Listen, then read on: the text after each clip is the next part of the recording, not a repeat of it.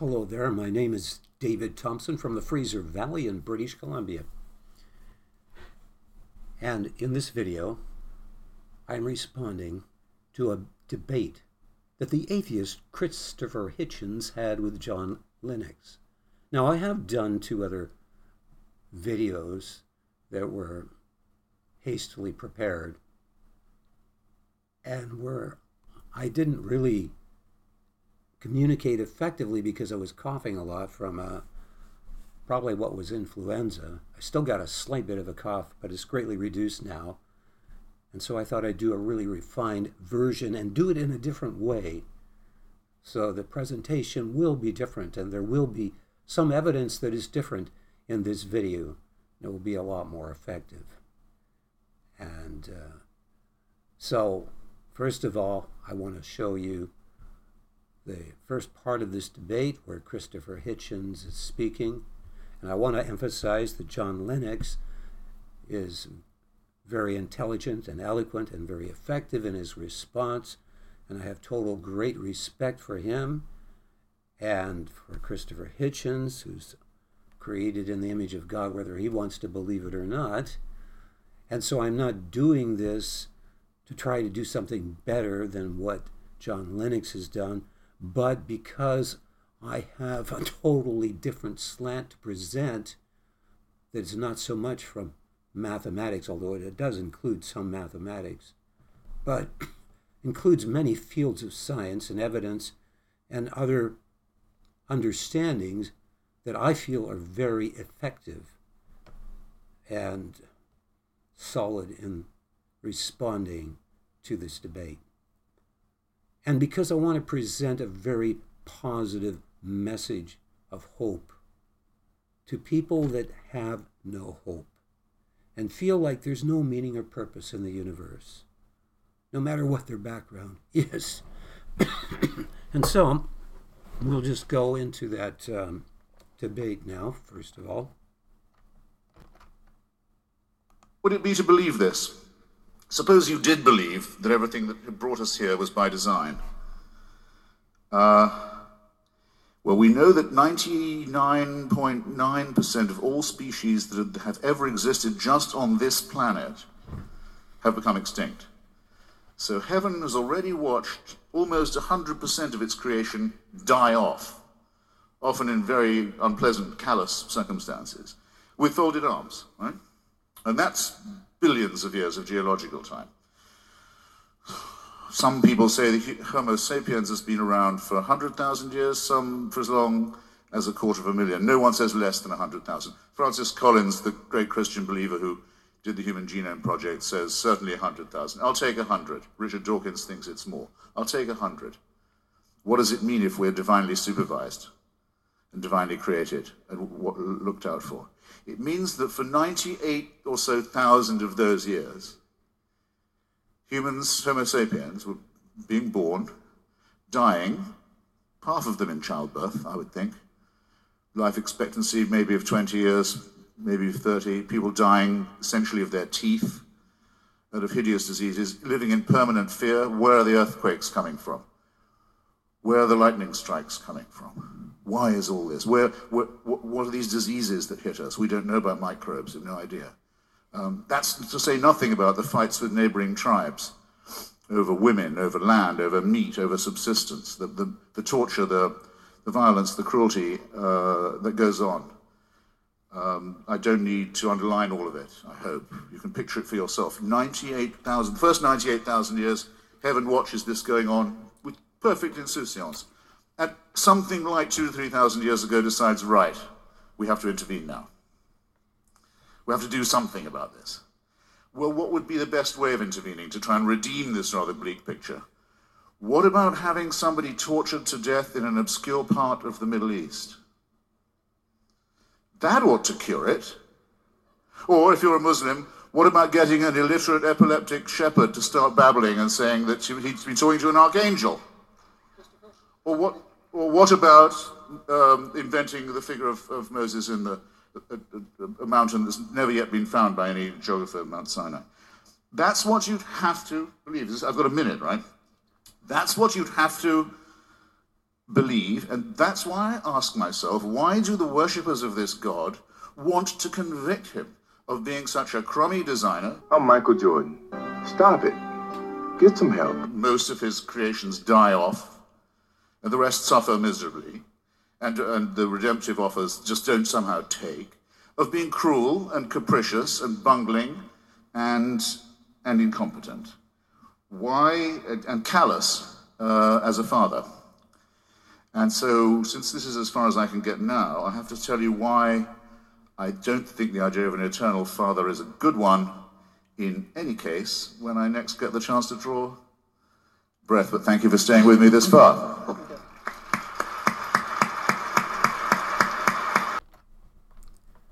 Well, that's a pretty bleak picture of the universe from his perspective, isn't it? Kind of hopeless. Looking at everything from just a very immediate physical observation, you might say. I mean, even to say that throughout civilization there is so much suffering, it certainly is. There is lots of suffering throughout the whole of civilization but there's also tremendous beauty and there's tremendous good. And there were civilizations, especially the earlier ones, that were far, far superior to civilizations later on that degenerated. And there's very strong evidence in archaeology and in the writings of many folklores and so on from various tribes around the world showing this degeneration that happened and when there is that degeneration, there's superior civilizations with a lot more suffering.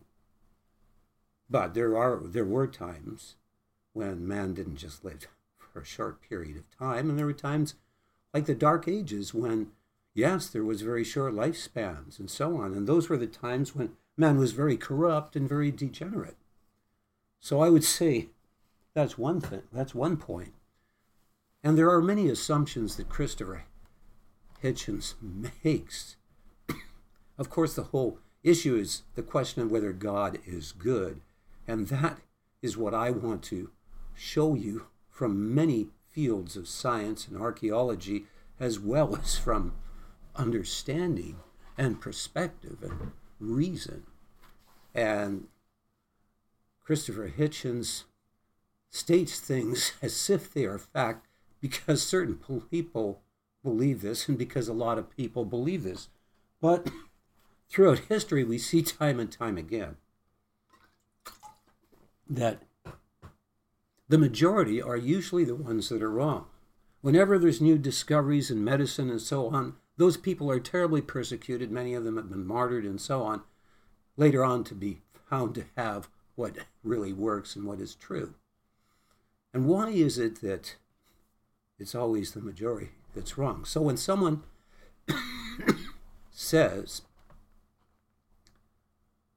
that, oh, because uh, certain famous Christians believe the world is 100,000 years old, therefore the world is 100,000 years old, the assumption is that that is a reality and that is a fact. But it's not. And I will show you the receipts to show how strong and amazing the evidence is that in fact the world, and of course it's a joke among people like that are atheists because they just people, whether they're atheists or not, they'll laugh at. Them. It's almost like six thousand years is a swear word, or oh, the world can't be six thousand to ten thousand years old. But I can show you the receipts from many fields of science that show the evidence is far stronger that way. And I will go into that in greater detail later. Right now, I'm just outlining an overall view of what Christopher Hitchens was saying and some of the things I want to point out. I have lots of videos with that go to the right locations immediately to show you strong, very strong evidence for the age of the earth, for many other things, for many fields of science. And to view that all this suffering would indicate that there couldn't be a God is really drawing a conclusion from a very immediate, confined perspective. that is just on the materialistic and physical plane. But modern science has revealed very strongly from particle physics that the physical dimension is one of many other dimensions, all the way going up to the 10th and possibly more, as shown by mathematical analysis of particle collisions, such as the Large Hadron Collider, which most people know about, which discovered the God particle in 2012. And so I want to show you some of the evidence also, very, very interesting, very strong, irrefutable empirical evidence showing that there is these other dimensions of existence and that they are far superior to the physical dimension. So that's not being taken into consideration.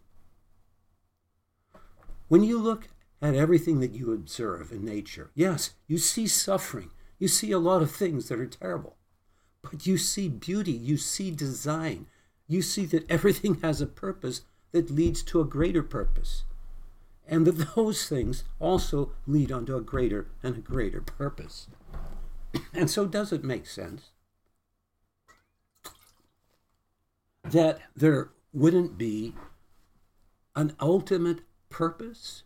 What is it that causes everything to be male and female?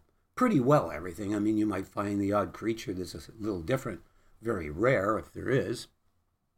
But everything has a male and a female counterpart, which is really a picture of beauty and of love and of things that are beyond the mere outward appearance of what we are seeing. Yes, suffering. Yes, death.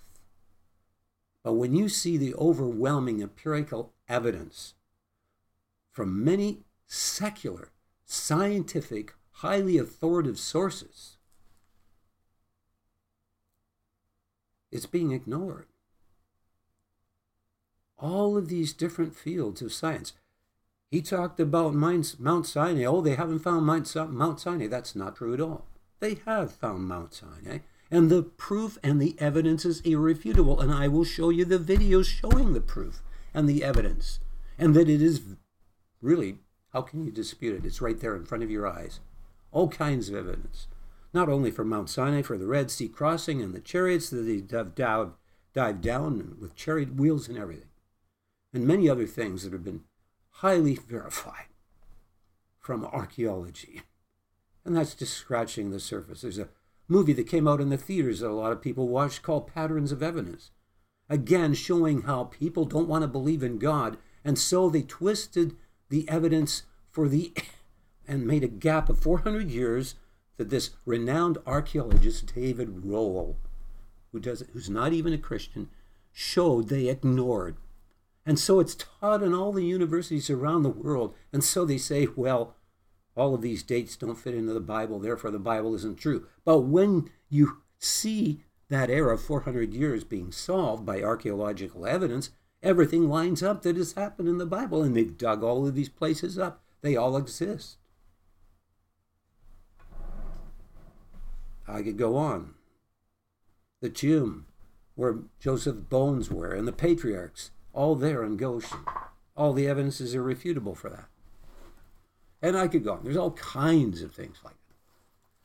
So there is evidence that there is ultimate purpose, ultimate meaning beyond the mere immediate physical plane of observing what is negative that we see before us. And there is a reason why there is all this suffering that can be well explained. And I do want to explain it here at first in this particular video instead of at the end when I did the other ones. Because I think people need to hear a positive message and then see the evidence that backs up that positive message. Because that would be more important than seeing the evidence and just trying to win an argument. The, the positive message is so important that answers the question to this suffering and that it's not God that is the source of this suffering. But first, of course, the question must be answered about the existence of God to those that choose at this point in their lives not to believe in a creator or God. and so I want to point out to you, before I get into some of the evidence on life after death and then other evidences on the age of the earth and so on, I want to point out to you that for there, there's the second law of thermodynamics. The second law of thermodynamics basically says that everything left on its own goes in a direction of disorder to greater and greater chaos. And we do see that in nature, don't we? We see all the suffering and the death around us, and of course, that results in all the terrible things that he's talking about. But we also see incredible beauty and incredible design. And when you consider the first law of dynamics, it basically indicates there's no beginning. Of course, people believe in the Big Bang. A lot of people, when the Big Bang Theory came out, were all disappointed because they thought that might mean there's a God that caused it. And of course, now we have the James Webb Space Telescope, 100 times more powerful than the Hubble Space Telescope. And it is shown in 11 points very strongly, points that undo the Big Bang Theory, so that some of the top proponents and experts and scientists no longer believe in the Big Bang Theory. It's like you're scratching on the edge of a cliff to hold onto it after all the evidence coming out from the James Webb Space Telescope. But what I'm pointing to here is this is that something always existed without a beginning. If you say there was a Big Bang, what was it before the Big Bang? Something always existed. You say some kind of negative and positive thing that happened. Well, that's a form of existence. Whatever it is, there's infinity in the past. So here we are. The second law of thermodynamics says that everything left on its own goes in the direction of disorder. So in the infinite past, we should have come into disorder, not now. We should have already been reduced to total chaos. But no, here we are in a highly organized universe with design in little, a little cell, with machinery in that little cell that is so complex and it's irreducibly complex because it's machinery on like it's like little rotors and all kinds of things that are highly sophisticated far greater than any ai technology. And in fact ai technology is child's play compared to what is in a little cell which i will show you later on videos to back up what i'm saying with facts about what's in those cells. The design in there, you can't say, like some evolutionists say, it has the appearance of design. Come on. The comp the, the intricacy in the design and the complication and the of the operations that are going on in those little cells is beyond comprehension. and the information in them that's highly organized. I mean, I won't go into the details now. I'm outlining just different aspects here that point to ultimate purpose and meaning. And so here is something I want to present to you is if you apply the theory of evolution, which believes in the survival of the fittest, to infinity or to an extremely long time, evolution should have reached its maximum with an ultimate being. It certainly wouldn't be a bunch of beings because sexual reproduction is a highly organized system. It would probably have been something that evolved before there was a physical dimension, maybe even before there was time.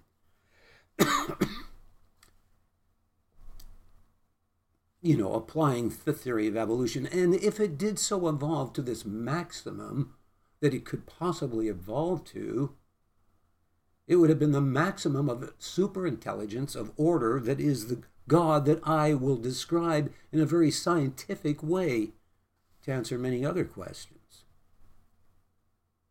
So, you have this maxim of being saying hypothetically that it was evolution that brought this maximum being about that would be all knowing, all powerful, omnipresence, uh, having unlimited authority, power, and life this being would have power over all the, laws of the universe, such as time and chance and space and so on, so that it would have swallowed up the need for evolution to exist in the first place because of the apex of how highly evolved it would have become.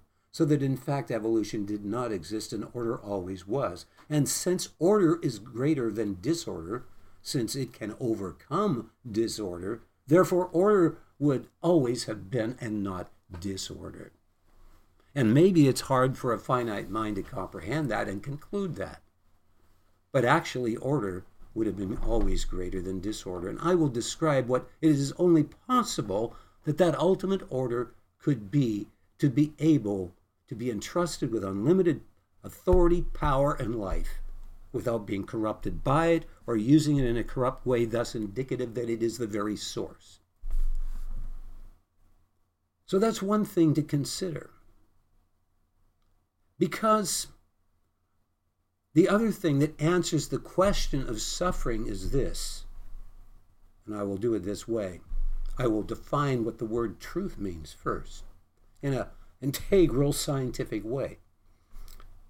If you look up the word truth in any dictionary, it basically means that which is real. It means reality. So you look up the word reality or real in various dictionaries, and it means that which is absolute, immovable, indestructible. Basically, that's what it means unchangeable. But there's only one quality that could be a reality that is the source of all reality and of all creation and the meaning for which all things consist and exist. So, truth is this reality, and this reality is indestructible, but this reality would have to be something that is the opposite of the second law of thermodynamics, that is the destroyer of corruption. And there's only one quality that could be that. And so I will describe it this way it would be an ultimate perfection and manifestation of love that is the very source of love now, I'm going to define what I mean by the word love. I'm not talking about, there's three kinds of love in the Greek Bible, um, which is what was originally written in. There's eros, which is sexual. There's the other one, which is phileo, which is feeling. And there's agape, which is the highest form of love. So, this quality of love is a quality that always chooses the highest lasting good over any lesser choice. Because any lesser choice as such would always have a measure of corruption in it. This love has such purity and such integrity that, as it were, it is a blazing fire of judgment against all that is contrary to love.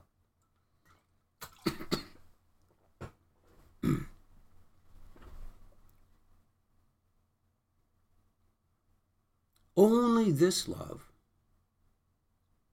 that has that quality could be the destroyer of all corruption. Only, th- and this love would never condone what is contrary in the slightest to this love, or it would no longer be love. this love represents the negative symbol in nature and in math, which represents an indestructible foundation of reality and represents cutting off all corruption. Remember, everything left on its own goes in the direction of disorder. This quality of love is not like a machine. It is self originating. It is innate. It is free. Free to choose. And it always chooses the highest lasting good.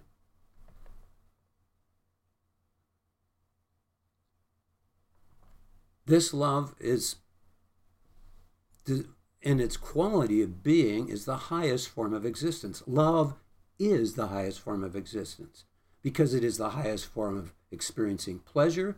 It is the highest form of creativity against the second law of thermodynamics or against corruption. This love is therefore a quality that will always want to create beings that have the capacity to love because it is ever expanding and wanting to experience love. It wants to experience that beautiful union of marriage with what it creates. And so it does not create machines. But when you create beings with free will that are the source of their own action, that means they're self responsible. They're the source of their own action. By their choices, they create their own destiny. And there's the potential to go against this ultimate reality in those choices. And when you bounce off against that ultimate reality in rebellion, it goes in negative, destructive pathways because it is thus cut off from the source or the head. Every body has a head, and if it's cut off from the head, it goes in the direction of disorder, second law of thermodynamics. And so, this love is in its intention wanting to give people the capacity to make choices. But when you make choices, there's the potential to make hell contagious choices that go in a destructive direction.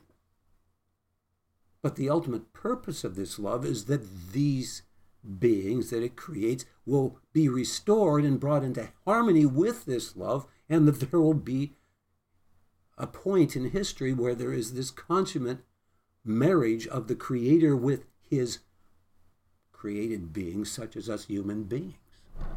So that is the first aspect of this love. It is the negative symbol. And it is from the negative symbol that is formed the positive symbol by crossing out the negative symbol.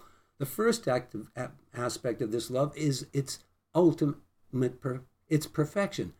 But the ultimate expression of its per- perfection is in the second aspect that this love is so great that it always had as a reality, not just a capacity, a reality that it could take judgment upon itself for such beings as us that would rebel against it and absorb that judgment without being corrupted by absorbing that judgment. So, this love became a perfect atoning substitutionary sacrifice on the cross through Jesus Christ. Oh, that sounds too hard for many people to grasp or comprehend or believe, I suppose, that some man in the middle of history died on the cross. But it's a lot more than that. Because you have to understand that this quality was always a reality in the being of God before the world was even created, probably in the, I would say, in the infinite past. Because it even says in the Bible, which you don't believe in, that Jesus Christ was be slain before the foundation of the world, which means he was slain. Uh, it was a reality that already happened before the world was created because God is also beyond time and space. And this is the other thing I want to emphasize here is some people believe that Christians believe in three gods. No. For God to rule and be almighty, he must be in the three ultimate aspects of existence, which are beyond creation, as the Father, Father meaning originator, having control over the end of the be- seeing the end from the beginning, beyond time and space, beyond creation, the Father, the originator, the Son, the word Son means expression, the expression of the originator into creation. So the second aspect of existence is in the creation realm to communicate with it as the Son, such as Jesus Christ that came, such as the angels that came to Abraham, of which one of them was Yahweh, and that's in Genesis 18 they sat down and ate together, it says there. And Abraham dresses the main angel, which was actually Jesus Christ, as Yahweh. And of course, the other two go, and Sodom and Gomorrah is destroyed, and there's lots of evidence for Sodom and Gomorrah as well. And so that's what happened. But we, we see God is not so small that he cannot create, small that he cannot communicate with his creation. And so, what I am pointing out here is that, and the third aspect of existence is omnipresence, God in personage as the Holy Spirit. Because to rule in those three ultimate aspects of existence, you must be in and over those aspects of existence in conscious intelligence, in other words, in personage. And so there's only one God ruling in the three ultimate aspects of existence. And he condescended and he came into this world through Jesus Christ and suffered more than you, a mere creature, on the cross. Humbled himself more than you, a mere creature, on the cross. And his death was foretold hundreds and even up to a thousand some odd years earlier by various scriptures, which was all fulfilled in Jesus Christ. And no person could have arranged for all of that to have been fulfilled. There's four lawyers that tried to disprove the resurrection of Jesus Christ by writing books against it, and in the process found the evidence so overwhelming for the resurrection that they were converted in the process. One recent one is Lee Strobel, and there are others. Like I say, four. And there's probably others in history that I'm not aware of. So, this is a very positive message because the ultimate purpose is revealed in the many people that have been experiencing life after death. Do you know that NASA has done experiments that have proven these the existence of beings in other dimensions? And I will show you that evidence. And so I want to do that now. So it's a very positive message that there is such a love, a love so great. In fact, you cannot imagine a love that is this great that the Creator would humble himself more than you, a mere creature, and suffer more than you, a mere creature, so that you could choose to repent and be reconciled to God because he took judgment upon you, your behalf. And remember, the message has always been there. It didn't happen at the time of Christ. The message was from the very beginning of the first people, from Adam and Eve, that there's only one God and that only God has the power to forgive.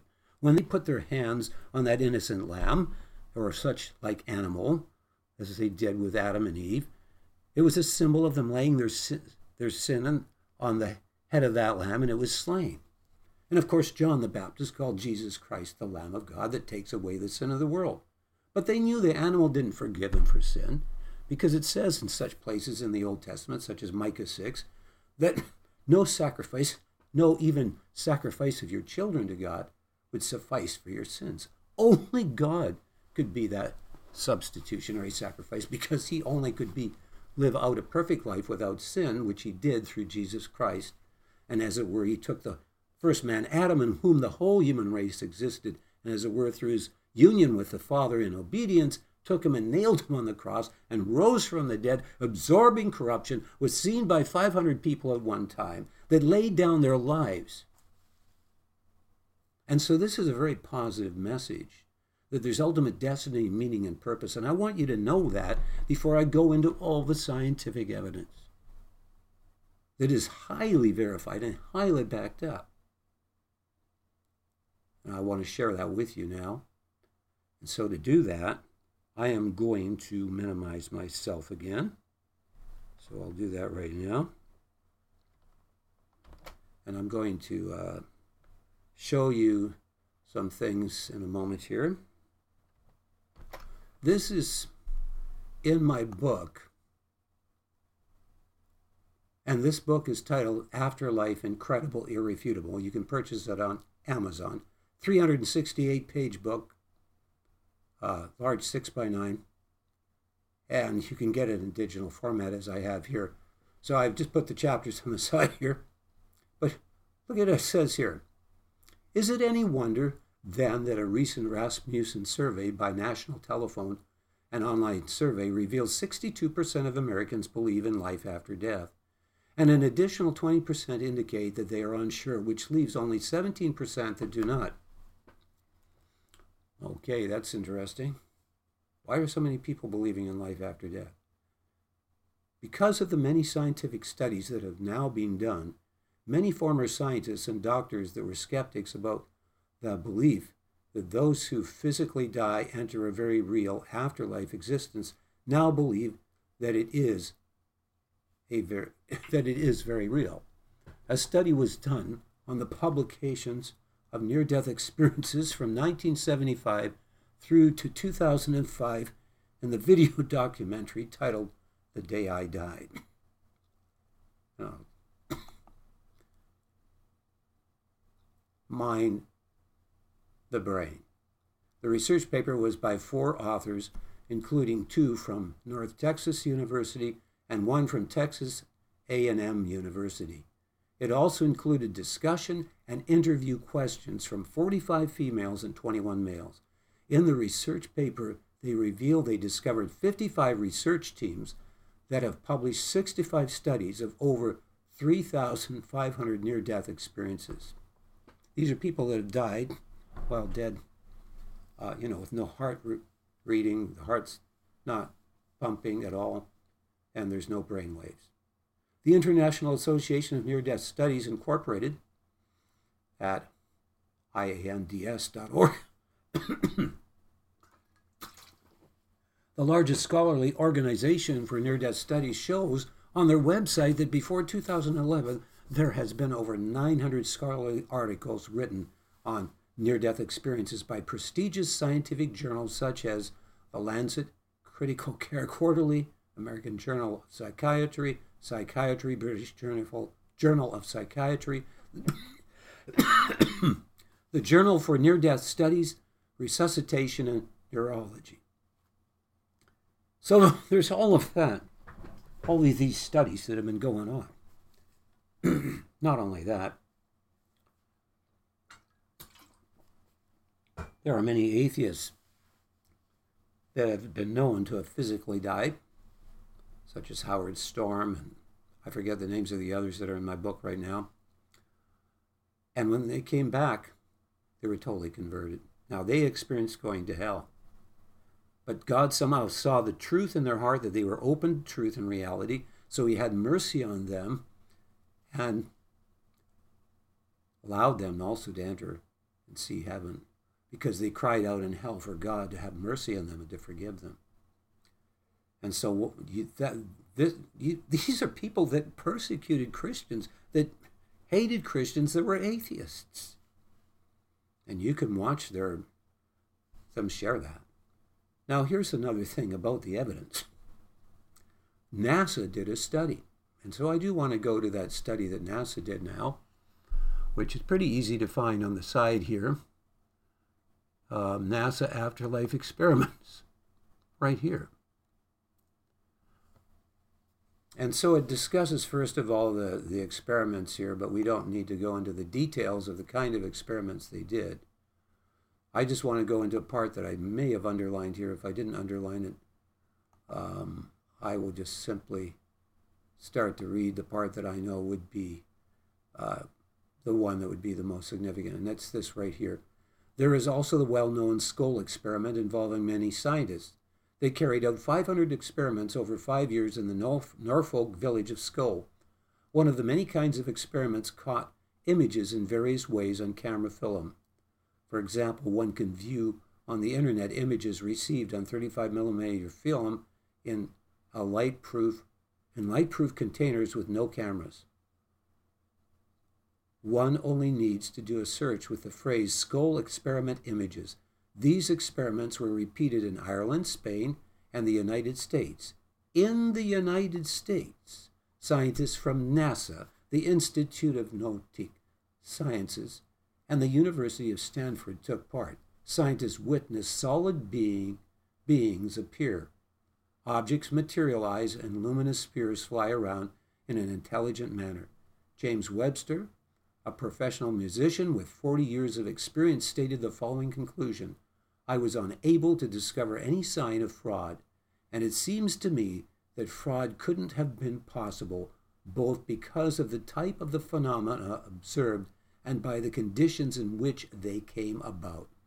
As the author of this book, and I don't need to, I strongly warn people not to get drawn into communicating with entities and other dimensions of existence, as I have pointed out earlier, the warning in the Bible of such practices.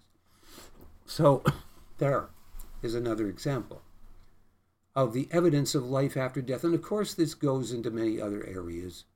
Um, so, I want to show you now in my. F- well, I don't really need to go to the flip book. I could go right here to D World Evidence and show you. There's this particular science, scientist by the name of Robert A. Herrmann, who's a professor of mathematics at the U.S. Naval Academy and has written a book titled Science Declares Our Universe is Intelligently Designed. well, he's also written many other scholarly articles showing these conclusions, but this link here no longer works because he had transitioned from this life into the next from COVID recently. And so now that link doesn't work. But here is what I did I wrote some of his writings, not from the book, but from another source in my own words here. And I've underlined just a little bit of this. Another part of the D world model is known as the Grundlegend structure, which was originally constructed to analyze and better understand the relationship between the varied states of the conscious and subconscious mind in certain areas of psychology. In fact, this D world mathematical model was made far more effective by making its superstructure from the G structure and gave greater position and opportunity for application in various fields. This more effective refined D world model consists of pages of extensive mathematical machinery that reveal exceptionally substantial evidence that this visible natural world is a small substructure of a far much more sophisticated, elaborate, invisible supernatural realm. What is shocking is that this refined D model clearly establishes that there are informational signals that are instantaneous rather than at the speed of light between standard D world particles, and that behind this there is a supernatural mastermind of infinite intelligence. In the supermind portion of these particles that identify a mastermind of exceptionally superior mental processes for the production of such highly sophisticated dimensions of existence, it becomes clear that this is a far beyond any mere human or machine brain logical processes to ever be able to produce. so, even the design of the atomic structure is so complex that there's no way that this just was somehow fell together by chance. You know, big mainframe computers have been used to see if anything would evolve, and it's almost virtually nil the result, if at all it's pretty well zero possibility that something could evolve out of mere chance, let alone something that is so highly complex and you'd have to be denying your own intelligence to say that what is in cells just somehow came together by chance because it's complex machinery. How much more in the atomic structure? And in that atomic structure, it is a fact that 99.49% of what everything that we see and what you're made up of is empty space. But in that minor little sub percentage, that it has not only the physical dimension, which is far inferior than the fourth, fifth, and so on, all these other dimensions. And one of the most strong empirical evidences for life after death is the fact that when people have been known by doctors and medical equipment to be dead, some for almost up to two hours, with no brain reading, no heartbeat, they have described to the doctors while they were dead exactly what they were talking about, exactly what they were doing on their body. They have described to people, to the doctors and others, what their friends down the hallway were saying at that time, even what people were saying down the road a mile away, and even in some cases, it's been highly verified what people were saying a hundred miles away that they saw and couldn't have known. And this repeats itself over and over again so that it's very empirical. How can you deny all of these things and say they don't exist and yet be using your common sense? without denying your own intelligence, which you have. Except that we have a misconception of what ultimate meaning purpose is and somehow want to be our own God to the point that we want to deny this ultimate reality. So, there is evidence like this that I now want to show you. I forgot if I, I got to see if I'm minimized or what here. I think I am minimized still, but I want to make sure. Yep. So um, I'm going to go to um, some stuff now and show you that. I'll just put this. Okay. Yes. Um, and as we were standing there, it had been at least 20 minutes. Uh, You know, I don't know this exact time sequence, but it was close to 20, 25 minutes Right. That this man recorded no heartbeat, no blood pressure, um, and the echo showing n- no movement of the heart, just Right. sitting there. And um, all of a sudden, we looked up, and the surgical assistant had just finished closing him and we saw some electrical activity. And pretty soon the electrical activity turned into a heartbeat. Very slow, 30, 40 a minute. And we thought, well, that's kind of an agonal thing. And we see that occasionally, that the heart will continue to beat even though the patient can't generate a blood pressure or pump any blood. Well, pretty soon we look and he's actually generating a pressure.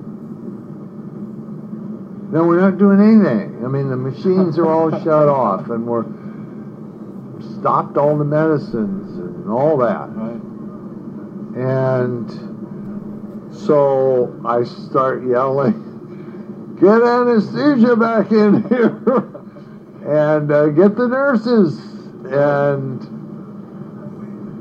to, to make a very long story short, without putting him back on cardiopulmonary bypass, heart lung machine and stuff, we started giving him some medicines and anesthesia started giving him oxygen and pretty soon he had a blood pressure of 80 and pretty soon a blood pressure of 100 and his heart rate was now up to 100 a minute you know he recovered and had no neurologic deficit and for the next 10 days two weeks all of us went in and were talking to him about what he experienced, if anything. And he talked about the bright light at the end of the tunnel, uh, as I recall, and so on. But the thing that astounded me was that he described that operating room floating around and saying, I saw you and Dr. Catania standing in the doorway with your arms folded talking. I saw the, I didn't know where the anesthesiologist was, but he came running back in. And I saw all of these post, post-its sitting on this TV screen. And what those were were any call I got, the nurse would write down who called and the phone number and stick it on the monitor, and then the next post-it would stick to that post-it, and then I'd have a string of post-its of phone calls I had to make. He described that.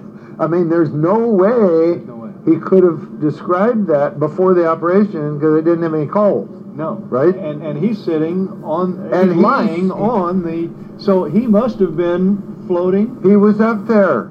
Yeah. He described the scene, uh, things that there is no way he knew. I mean, he didn't wake up in the operating room and see all this No. stuff. I mean, he was out Right. and was out for, I don't know, even a day or two right. while right. we while we recovered him in the intensive care unit. So what does that tell you? What does, What does that tell you? Was that his soul? And here is another one. company out of Oxford, and I debated a guy with three earned doctor's degrees. He argued that NDEs uh, didn't really occur, not in the objective realm. I argued they did, and I summarized evidential cases into I, I summarized 300 evidential cases into five categories of data.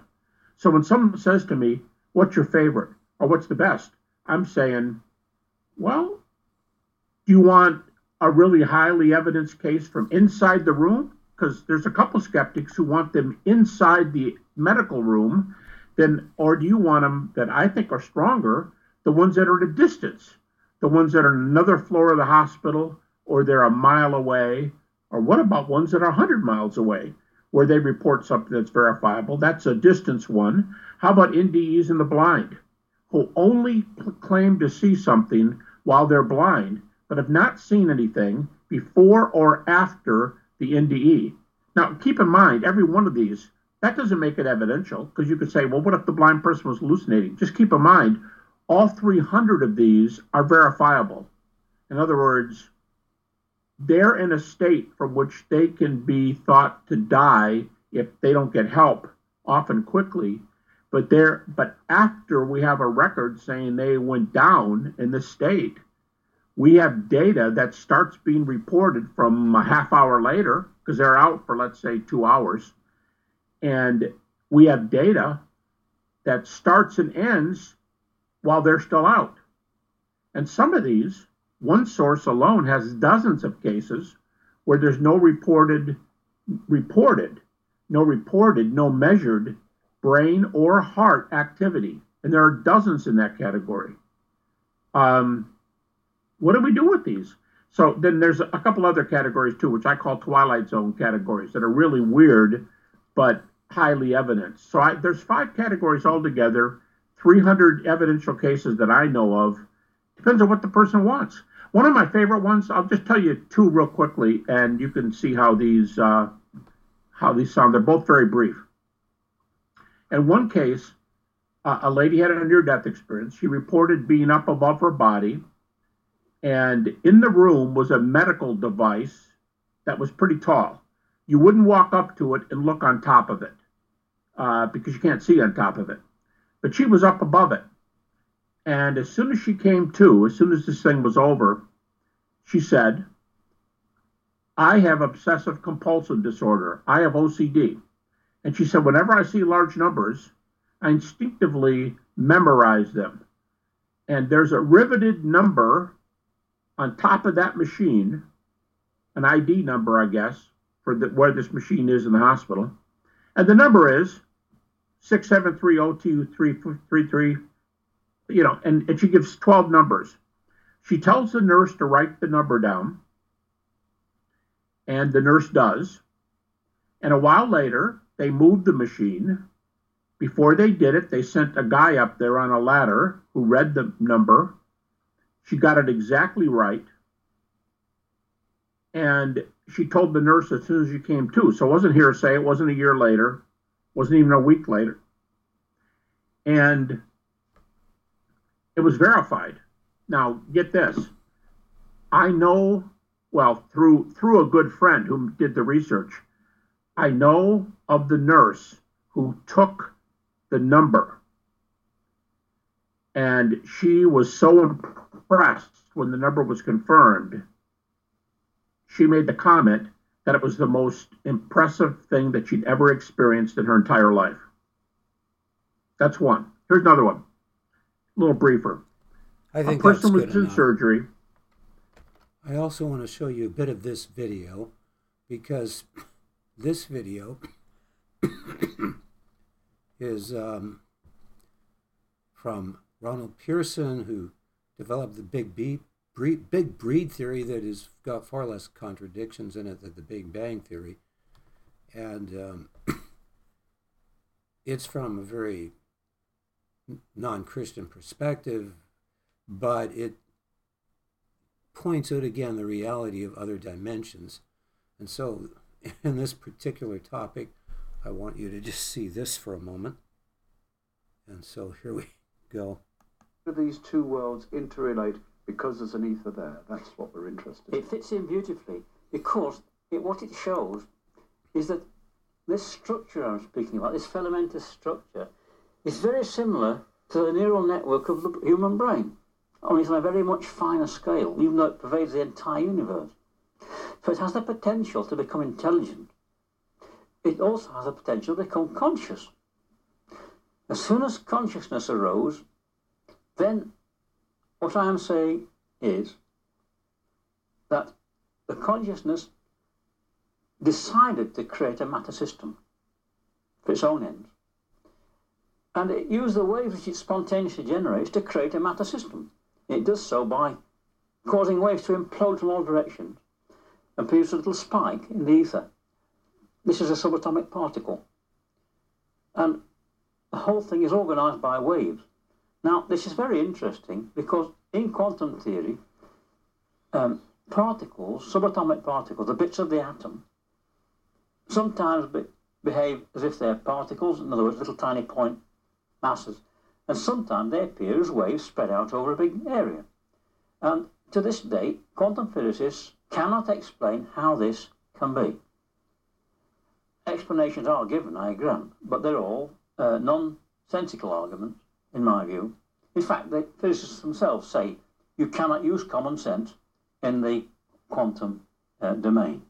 I'm saying that this new theory brings common sense back into play and shows that waves make the particles and sort this problem out.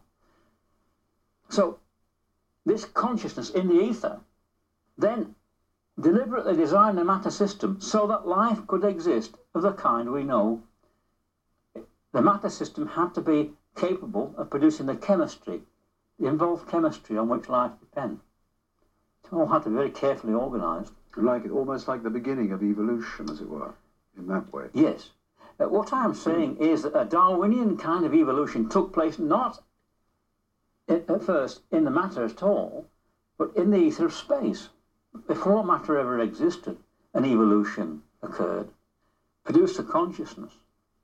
Then this consciousness deliberately divided itself into small pieces and then placed it in a matter system which it had created to give it a different kind of experience. It produced an environment for itself to live in. Ah, yes, yes, that I can understand.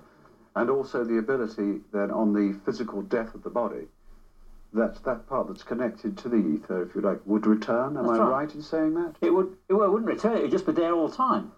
What's happened is that the matter system has disappeared. The matter the matter system, the, the atoms of the brain or and the body, that's been taken away. and It simply leaves the mind where it was before. It hasn't really gone anywhere at all. But people's experiences of, um, uh, we can only learn this through mediumship, and perhaps Michael knows more, has, has spoken to people that have experienced the materializations, or maybe have conversed with people that um, have come back from the other side. But they come back from the other side, or through the veil, if you like, and, and talk uh, of another world there, of a life that they live in the afterlife, if you like, or in another dimension, or maybe in your words, in the ether. Why is it that one gets the impression of a structured world, of another world, if, if when the physical body dies, as you say, the matter system that you refer to, and the mind remains after the matter system has degraded, does that move into another dimension? Does it go into a new vibration? Or is it experiencing a, a, another universe within the physical? I, that Yes. I'm not clear. Uh, I, I can explain. I had oversimplified things slightly by saying when the matter system uh, disappears, bec- becomes defunct, that the mind is left uh, as part of the structure of the ether. I was oversimplifying because just as our own matter system can be created, other systems of matter, which are either like our own or unlike our own, made, look, like our own in that they're made from subatomic particles, they can be made as well provided they are not tuned to the same matter frequencies as ours is, then we shan't be able to relate to them. But they can interpenetrate our own without our knowledge, simply because uh, our matter system isn't solid. it looks solid only because um, I think that's atoms. enough. can't interpenetrate each other. I was trying I'll to There. really simplify the Now I am going to share with you on the evidence of design in the cells and bring out some very recent discoveries and some discoveries that I'm sure probably Christopher Hitchens doesn't know about and many atheists do not know about. A particular experiment that was done that is amazing. But before I do, I want to show you the design of the cells. So here is this video here. discovered inside the simplest of living things is astounding indeed. As PhD geneticist Michael Denton described, to grasp the reality of life as it has been revealed by molecular biology, we must magnify a cell a thousand million times until it's 20 kilometers in diameter and resembles a giant airship large enough to cover a great city like London or New York. What we would then see would be an object of unparalleled complexity and adaptive design. On the surface of the cell, we would see millions of openings like the portholes of a vast spaceship, opening and closing to allow a continual stream of materials to flow in and out. If we were to enter one of these openings, we would find ourselves in a world of supreme technology and bewildering complexity. Now, part of that bewildering complexity is our topic of conversation kinesin. Kinesin proteins aren't living things. Rather, they're a family of miniature motor proteins inside living things that transport cargo around inside cells and are remarkably humanoid in appearance. Having two legs that allow them to walk along roadways inside cells and two arms that allow them to carry packages full of important cargo, they're like the postal delivery people, but on a mind bogglingly microscopic scale. At only seven billionths of a meter long, they consist of, utilize, and synchronize with an incredibly complex array of microbiotechnology that rivals the most sophisticated feats of engineering that humans have ever achieved. Now, there are many different types of kinesin and kinesin related proteins, each with different specifications and functions that have been discovered in various organisms from yeast to humans. But the following example is a very basic scientific description of what a typical kinesin does and why it does it. Inside life forms, proteins and other needed parts must be delivered to specific places within the cell at precise times. Now, if the needed part is a protein, for example, a manufacturing plant called a ribosome receives blueprints for the part from the nucleus. The information is stored in the nucleus on a strand of DNA, but the blueprint is sent in the form of an RNA copy of that section of the DNA. Now, this is obviously a complex coordinated effort, as something must first access the creature's DNA library, unzip it at the exact location needed to copy the specific information required for whatever part is to be manufactured, create a copy of the information for the part, and deliver it to the factory. Afterwards, another organelle in the cell, called the Golgi apparatus, packages the needed part and wraps it in a bag called a vesicle, then imprints the address where the part is to be delivered onto the outside of the parcel. Then a kinesin is summoned, and as mentioned, a typical kinesin has two arms on one end holding the cargo, the vesicle, and two legs on the other end that walk along the roadway called a microtubule. So it picks up the parcel and walks along microtubules in the cell and delivers the parcel where it's needed. Now, if that sounded like a lot of technobabble to you, let's use a more relatable scenario that, although sophisticated, actually pales in comparison to what kinesin regularly do, so that we can better understand the level of complexity at which these micro machines interact and operate among the other systems inside I think cells. that's enough on this one. From the perspective of data storage, DNA is very efficient since it requires the least amount of material to code for the 20 amino acids. A pinhead sized piece of DNA has the same amount of information as 25 trillion 189 page paperback books. A stack of these books would stretch 920 times the distance from the Earth to the Moon. If you put all the DNA molecules present in your body end to end, the DNA would reach from the Earth to the Sun and back over 600 times. In fact, some scientists are attempting to use DNA's incredible capacity for storage to store data. According to this next video is really amazing. and it's something that I don't think most people and probably most atheists and maybe even Christopher Hitchens is not aware of. This is an amazing discovery. Frequency of the planet. And in 2011, groundbreaking research suggested something even more impressive that Schumann resonance could be connected to the beginnings of life itself. The breakthrough came at the hands of Luc Montagnier, the Nobel Prize winning scientist who first discovered the HIV virus. The professor was conducting water memory experiments, examining how water could retain a memory of substances that had previously been dissolved in it, when he stumbled upon something that would challenge the very principles of science. All life comes from life. This is a fundamental principle of science and one which has never been violated in any experiment. Life can only exist where life has existed before. And the mechanism for this has always been understood to be a material one, such as egg and sperm or spore and cell division. But Luc Montagnier's experiments have offered a very different hypothesis. The professor showed that DNA sequences, the very building blocks of life, communicate with each other in water by emitting low frequency electromagnetic waves. Even when the DNA was kept in separate test tubes, the professor still recorded electromagnetic communication between them. How sophisticated could this communication be? Well, Luc Montagnier showed they are able to organize nucleotides, the ingredients which actually make up DNA, into brand new DNA.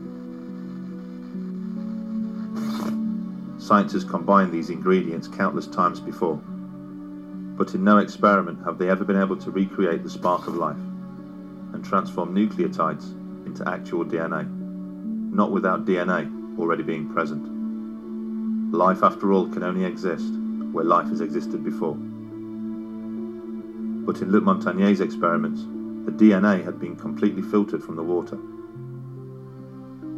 Yet new DNA was still formed. Just how was this possible? So, how had Luc Montagnier managed to achieve what no other scientist could?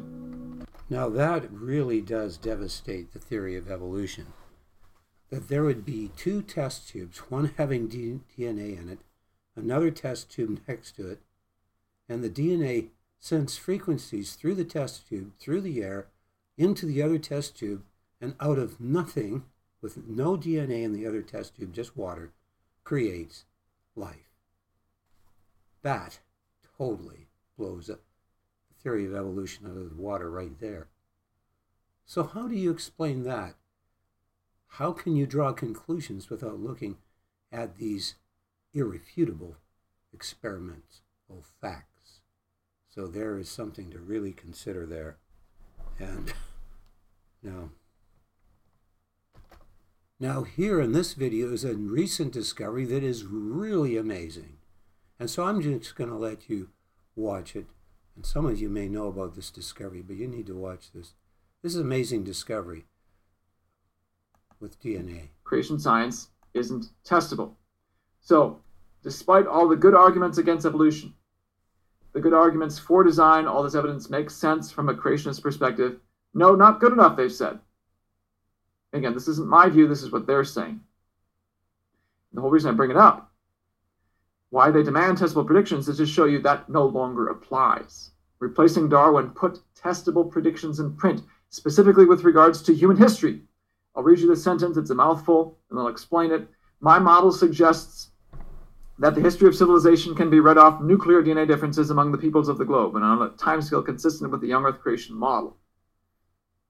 Mouthful of way of saying like I said earlier, if the Bible is true, if if if mankind restarted after the flood with just eight people, and the pre-flood world was destroyed by the flood, then that means the history of civilization is all post-flood. We all come from these eight people, and you should be, be able to see the echo of this: the, the Mongol invasion of Eastern Europe, the migration of Central Asian peoples into Europe in the Middle Ages, all that in our DNA, and and you'll miss all that if you stretch it out over hundreds of thousands of years.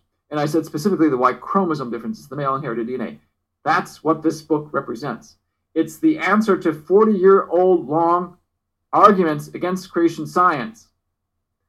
This book fulfills testable predictions that I made several years ago and makes many more. It sets about a, a, a gigantic new research program of connecting every people group back to specific men in Genesis 10, of uncovering the history of so many other people groups on Earth, of confirming other known events of history in this DNA sequence.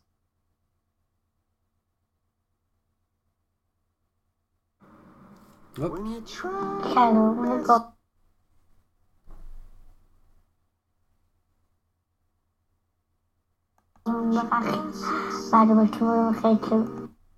Or to put it in a nutshell, if you look at the history of the attacks on Genesis, because again, the mainstream account is in, in, in direct contradiction to the, to the biblical account. Christians have sought to defend Genesis. This book doesn't defend Genesis because this book doesn't play defense. It's biblical authority on offense. We've made testable predictions, we've fulfilled testable predictions, and we've got a whole new research program that makes even more. This is science advancing. This is a whole new era of the creation evolution debate, new volumes to be written as a result of this. I'd say we're witnessing the dawn of a new era in the creation evolution debate. So if you're thinking about buying traced, these are some of the reasons why I'd say this is a book, or forget the buying, why this research matters to every person, because every person can connect their, their history to specific men in Genesis 10. We can find the line of the major players in major world religions Islam, Judaism, Christianity. Here's the genealogical echo.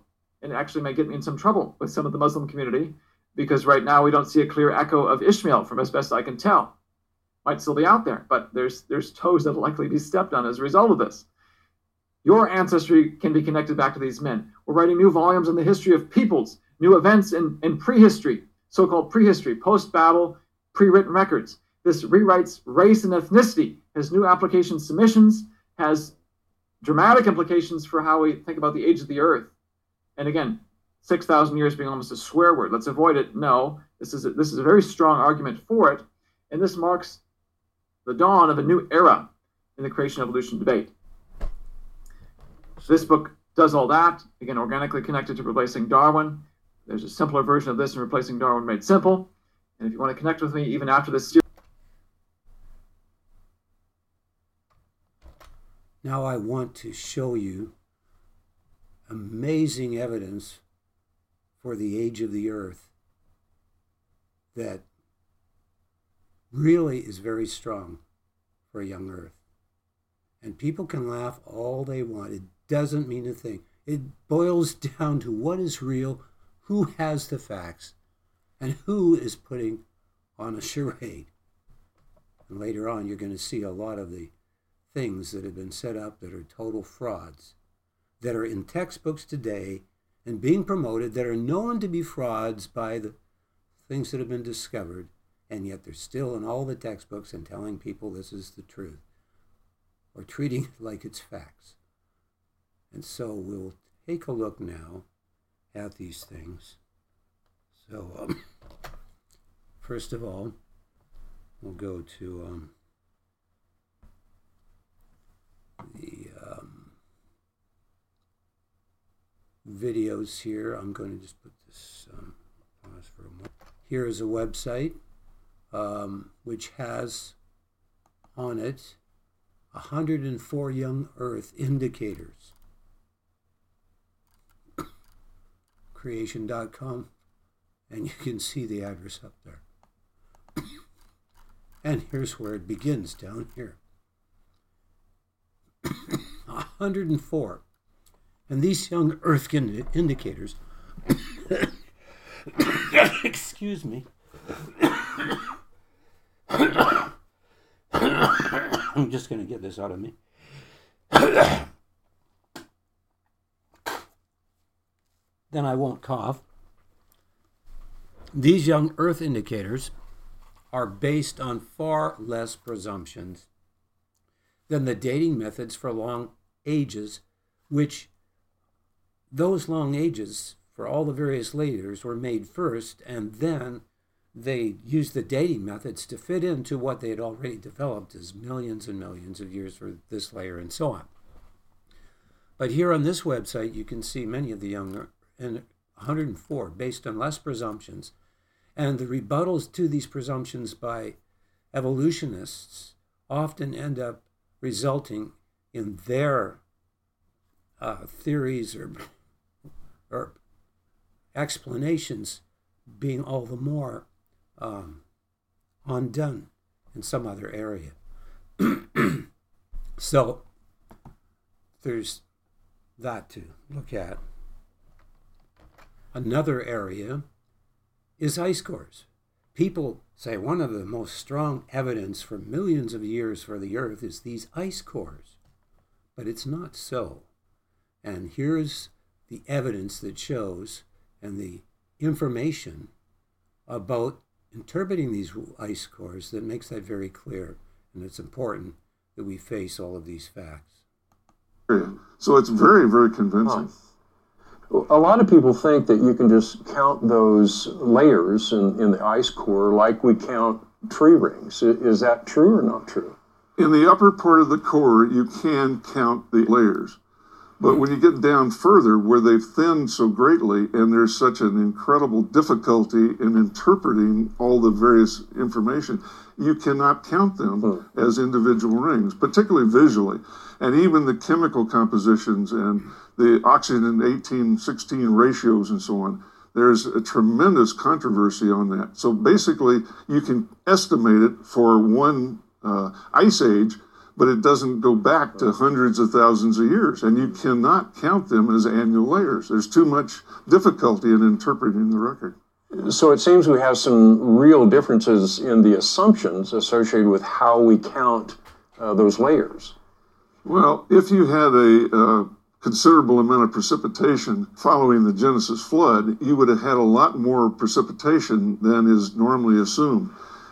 Down in the middle of the core, things get so thin that you can't really interpret it correctly. The, the amplitude from the oxygen 18 16 ratios are almost impossible to interpret in terms of annual layers. Mm-hmm. And in fact, uh, these layers uh, can be easily interpreted as storm layers, not annual uh-huh. layers. So that uh, if you assume that, say, you had a storm every three days, you would have 120 of those layers in one year not just one layer. And so uh, these interpretations are very inaccurate. And so you can't assume that in each individual layer is an annual layer. It's not hundreds of thousands of years, it could be just a few thousand years. Hmm. You love this work, don't you? Oh, I've done it for years. Here is some more evidence of a young Earth. It totally contradicts the theory of evolution. Dinosaur ancestors and transitions. Over the last few decades, scientists have been discovering soft tissues in dinosaur bones. We're talking about over 50 peer reviewed secular science journals that have now reported 14 bioorganic materials found in dinosaur bones. They're finding blood cells, blood vessels, connective tissue, and even collagen, which has a maximum shelf life of just tens of thousands of years, with some stretching it out to a maximum of 900,000 years. Either way, with a maximum shelf life of less than 1 million years, what's collagen doing in dinosaur bones that are supposedly 65 million years old? Many dinosaur bones are even found unfossilized in places like Madagascar, Alaska, and Montana. Even the founder of the largest dinosaur museum in the world admitted that usually most of the original bone is still present in a dinosaur fossil. Just look at this soft, pliable dinosaur tissue. This type of bioorganic material has been found in the bones of several different dinosaur species. It sure doesn't look like a 65 million year old rock, does it? Even Charles Darwin said, as by evolution theory, innumerable transitional forms must have existed. Why do we not find them embedded in countless numbers in the crust of the Earth? And why is not every geological formation and every stratum full of such intermediate links? Geology assuredly does not reveal any such finely graduated organic chain. And this is the most obvious and serious objection, which can be urged against the theory. Dar- I think that's enough on that one. And then we have all of this amazing discovery in the fossil layers that is not mentioned or that most do not know about. Museums have some of the most amazing fossil collections in the world. These fossils are typically used to frame the idea of life slowly progressing over millions of years, rather than a worldwide catastrophe being the best explanation. Is this true? Is the fossil record really stacked in a way that proves life evolved on Earth over millions of unseen years? Or does the fossil record provide evidence that the world was covered by a massive flood in Noah's time just thousands of years ago? Actually, the fossil record does not show increasingly complex life emerging over the millennia. What it shows is a record of death in the order that the creatures were buried during the worldwide flood. Think about it for a minute. Genesis 7, verse 11 says that the fountains of the great deep were broken up and the windows of heaven were open, creating floods and tidal waves that were unimaginable. The Bible says the floodwaters increased upon the earth for 150 days until all the high hills under heaven were covered with over 20 feet of water. This process successively buried all creatures outside the ark based on where they lived as the floodwaters prevailed, how smart they were, their means and speed of mobility, and their body density. This is precisely why the fossil record generally shows the shallow water marine creatures buried in the lower layers. Then, as the ocean waters rose higher and higher, the suffocated fish were buried, followed by amphibians, reptiles, mammals, and then birds. Dr. Carl Werner spent 17 years traveling to museums and dig sites around the globe, photographing thousands of original fossils and the actual fossil layers where they were found. His research revealed a lack of evidence for evolution theory, including no transitional fossils and clear evidence that shows animals have remained the same over the supposed millions of years of evolution. We went to the Carnegie Museum in Pittsburgh. We filmed at the Smithsonian, the American Museum of Natural History. We filmed at the Chicago Field Museum, all of the greatest museums of the world, basically, and photographed their fossil collections. Museum Victoria in Melbourne, the Natural Institute in Brussels. We filmed at the New Zealand Natural History Museum in Auckland and the Redpath Museum in Montreal, Harvard Peabody Museum, the California Academy of Sciences, How many et cetera, places et cetera. We went to 60 museums, and Debbie took 60,000 photographs. Wow. At the dinosaur dig sites, we found examples from every major animal phyla living today buried with the dinosaurs, and these animals look the same. Say that again. It's incredible.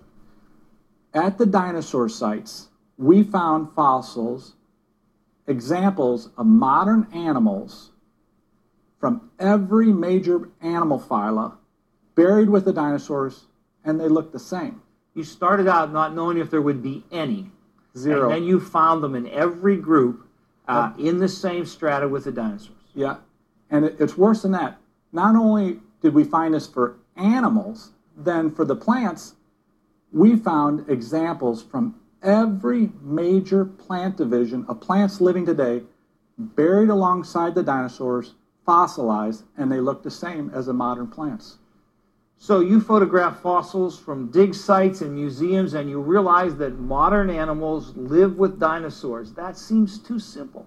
You know, Don, there is a rule in science called the rule of simplicity or parsimony or Occam's razor that says the simplest explanation for a series of problems is usually the correct explanation. So, yes, it is very simple. I I love this phrase, simply profound. What you have found is profound by its simplicity.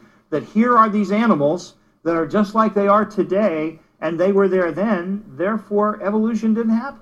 According to the fossils that I look at, evolution did not occur. The plants look the same, the animals look the same. Sure, some of the animals went extinct, like dinosaurs, pterosaurs, but extinction is not evolution. The animal fauna has not changed. Look what he found about bats. So now we're going to see amazing artifacts and layers all the way through the fossil record from the Cambrian all the way up to many other layers that should definitely not be there. So here it is. We have the original O.W. Willett print, a Cretaceous rock A series of six prints were found in the mid 1950s. And here we have a pterodactyl print laterally, and we have that being stepped on by a human footprint 11 and a half inches in length. In addition to that, from the Permian, we have a large human footprint. The question is, are these genuine? Spiral CAT scan technique has been used on all of these artifacts, demonstrating that through the rock, the signals that we receive show compression, density, and show the movement of the foot. These are genuine. From the rock that is assigned an age, according to evolutionary theory, of 110 million years, to rock that is assigned an age 225 million years, and then we have the Meister print, an original sandal print in the Cambrian rock that, according to evolution, is assigned an age of 650 million years.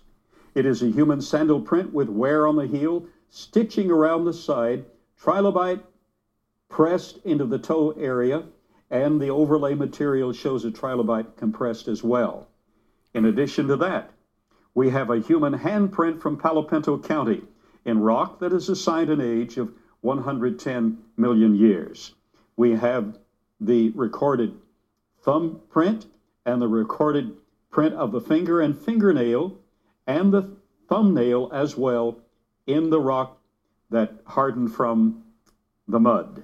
In addition to that, from the Carboniferous period, from the time of uh, the coal, we have this cup that, according to evolutionary theory, is in material that's supposed to be 400 million years old.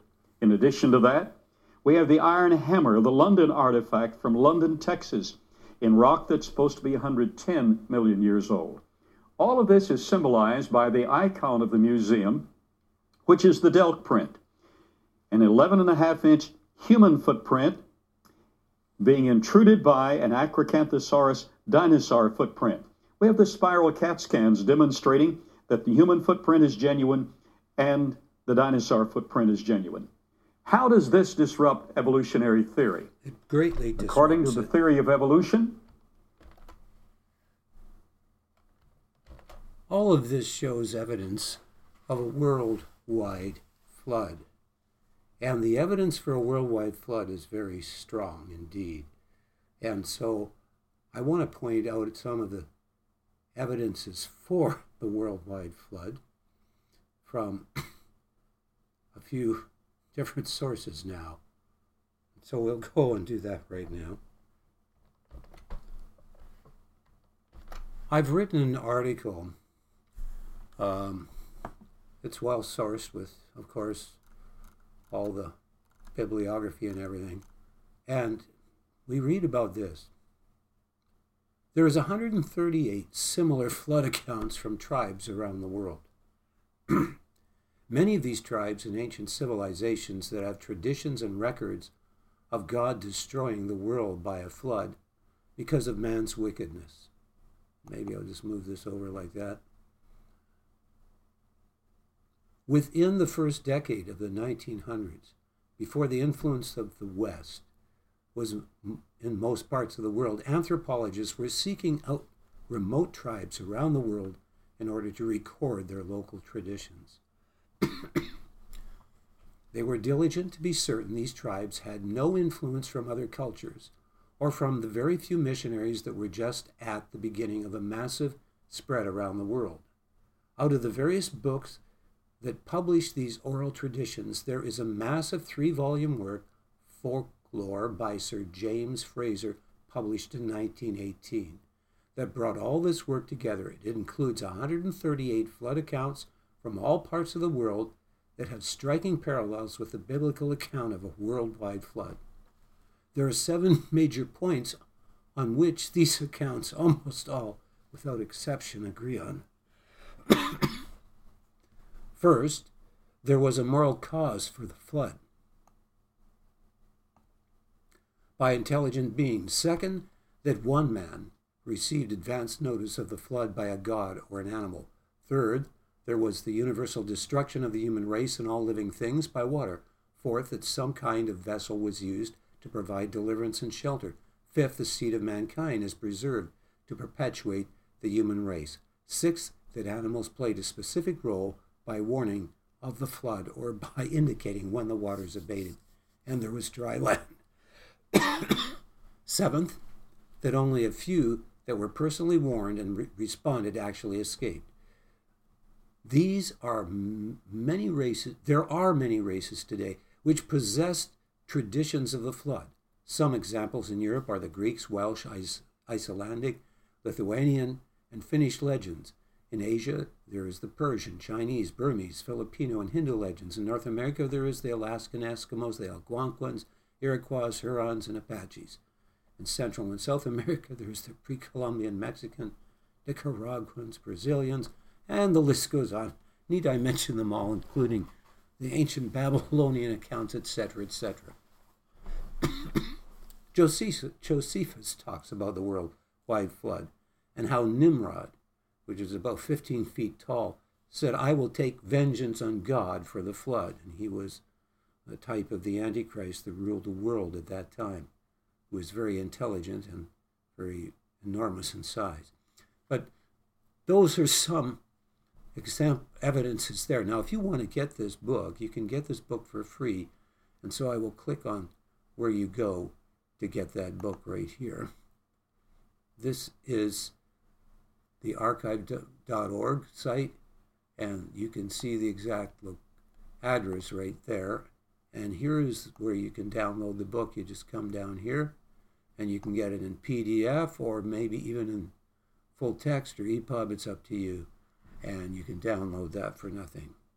So there is some very strong evidence right there for the worldwide flood. And of course, there's a lot more evidence that I can show you, and maybe I will show you some of that evidence if I can find the um, proper um, reference that I did. Probably, well, I don't see it here, so um, I will just um, simply go to um, where it probably is in my Kindle book on the worldwide flood, but it's not that important. I'm going to go on to show you something else. What I want to point out, though, about da- uh, I want to just talk a bit about the dating methods right now, um, briefly. Um, I'm just doing this by memory, although I have writing on this, but I don't want to try to find the writing right at the moment. Um, the dating methods, you got rubidium, strontium, uranium, lead, and many of these other ones uh, that are used. And basically, you're measuring the dating because there's a certain amount of time for uranium to decay into lead and so on and so on. And proportional with all these dating methods is the speed of light that they believe is constant. And yet, the speed of light is not really shown to be constant. Um, and there are many things that can change the dating and such things are a nearby neutron explosion, lightning, obviously, which there would be a lot of, would change the speed up, would make it speed up to millions of years when it's probably way, way less than that. And there's uh, the reversal of the Earth, Earth's magnetic field that does that, which did happen and could have sped it up greatly. All of these things are presumptions. And the other presumption is that you assume that from the core of the earth it came up with just the uranium and then it decayed into the lead. And an example of this is when your dating methods were used at Mount St. Helens, they showed millions of years, when in fact it was only 30 years old. Now I can go to the sources. I don't have time in this video to go to those sources. So all of this points towards very surmounting evidence for a young Earth. and I could go on talking about how layers are in many other orders that are not according to what evolution says they should be in in different parts of the world. Some massive areas that are, I believe, over a thousand miles. And so, even the way the Earth folds and there's all these folds in the layers that could never happen unless they were soft There's valleys that could never be formed unless it was by hydrology. And hydrology experts know that all of the paradigm that fits properly for the greatest evidence for what happened in the world is not evolution, but it is a massive flood because all of these fossils are found buried together like water moved them all into so you got sea creatures mixed up with animals and mostly in high locations because they were fleeing from the rising waters. So one could go on with evidence for the flood. But I want to show you some more things now. So I'm going to minimize myself again and show you some more things um, here on the evidence of the flood, not on the evidence of the flood, on something else. So um, just going to uh, do that now. There was a famous book that was very popular and a lot of people were purchasing called The Mysterious Origins of Man. And then there was a movie made on it by NBC TV. And so you can read here what happened. Because of the powerful impact of Mysterious Origins of Man, NBC TV special documentary had on the public around this book, it moved the scientific community to lobby the Federal Communications Commission to find and censure NBC. On YouTube, you can watch this video documentary titled The Mysterious Origins of Man, the History Channel. It is obvious that this then exposed the cover up of these establishment scientists and threatened their exclusive monopoly on intellectual authority, funding, and social prestige. And so it is that throughout history, people conglomerate around certain things that they believe to be true, such as the theory of evolution. And because it provides financial security and pride and prestige, they feel threatened when greater discoveries come along. And this is an example of what evolutionists do because of the tendency for human nature to be corrupt and not want to face reality and face the truth. And so this is one example of it. And so I want to show you that origins of man uh, movie, not to watch it obviously, but to show you that it is there for you to look at. And so I will do that now. Or maybe you had a big ape and a, a, human being living together in Java about a million years ago. The important point to make about the Java man discovery is that it's based on a speculative leap in which two pieces of evidence are put together in a way that's not really warranted. At the end of his life, Dubois realized that the skull cap belonged to a large ape and the leg bone was from a man. Nevertheless, Java Man was prominently displayed at the Museum of Natural History in New York until 1984. Since then, it has been removed. Today, museums all over the world display models of yet another skeleton they call the missing link, the common ancestor of both man and ape. Lucy, you know, the famous Australopithecine, uh, discovered by Donald Johanson. He says she was very human-like, but I was at a conference of anthropologists where many of them were making a case that she was hardly distinguishable from an ape or a monkey. These bones have been restored to resemble a missing link, part human, part ape, and Lucy is now thought of as being our long-lost ancestor. But this is merely an interpretation, the interpretation of one group. Those same bones can be, and they have been taken by scientists, and identified as simply an extinct ape. Nothing to do with us at all. So this gives an example of some of the stuff that is in that movie, The Mysterious Origins of Man, which is not from a Christian perspective, but sh- shows evidences of very superior civilizations and of other sources that contradict the theory of evolution. So we go on. Now I want to show you some outright forgeries. Uh, process happens in the womb. There's no evidence for that, is there? Absolutely not. And yet, on, on the screen, you'll notice a, a picture that is probably very familiar to a lot of the viewers out there. This one was, was drawn by a fellow by the name of Ernst Haeckel, and basically put these embryos, he would say, suggest evidence for evolution. I remember that from my eighth grade science textbook. Oh, by the it's, way. it's still very, very popular in textbooks.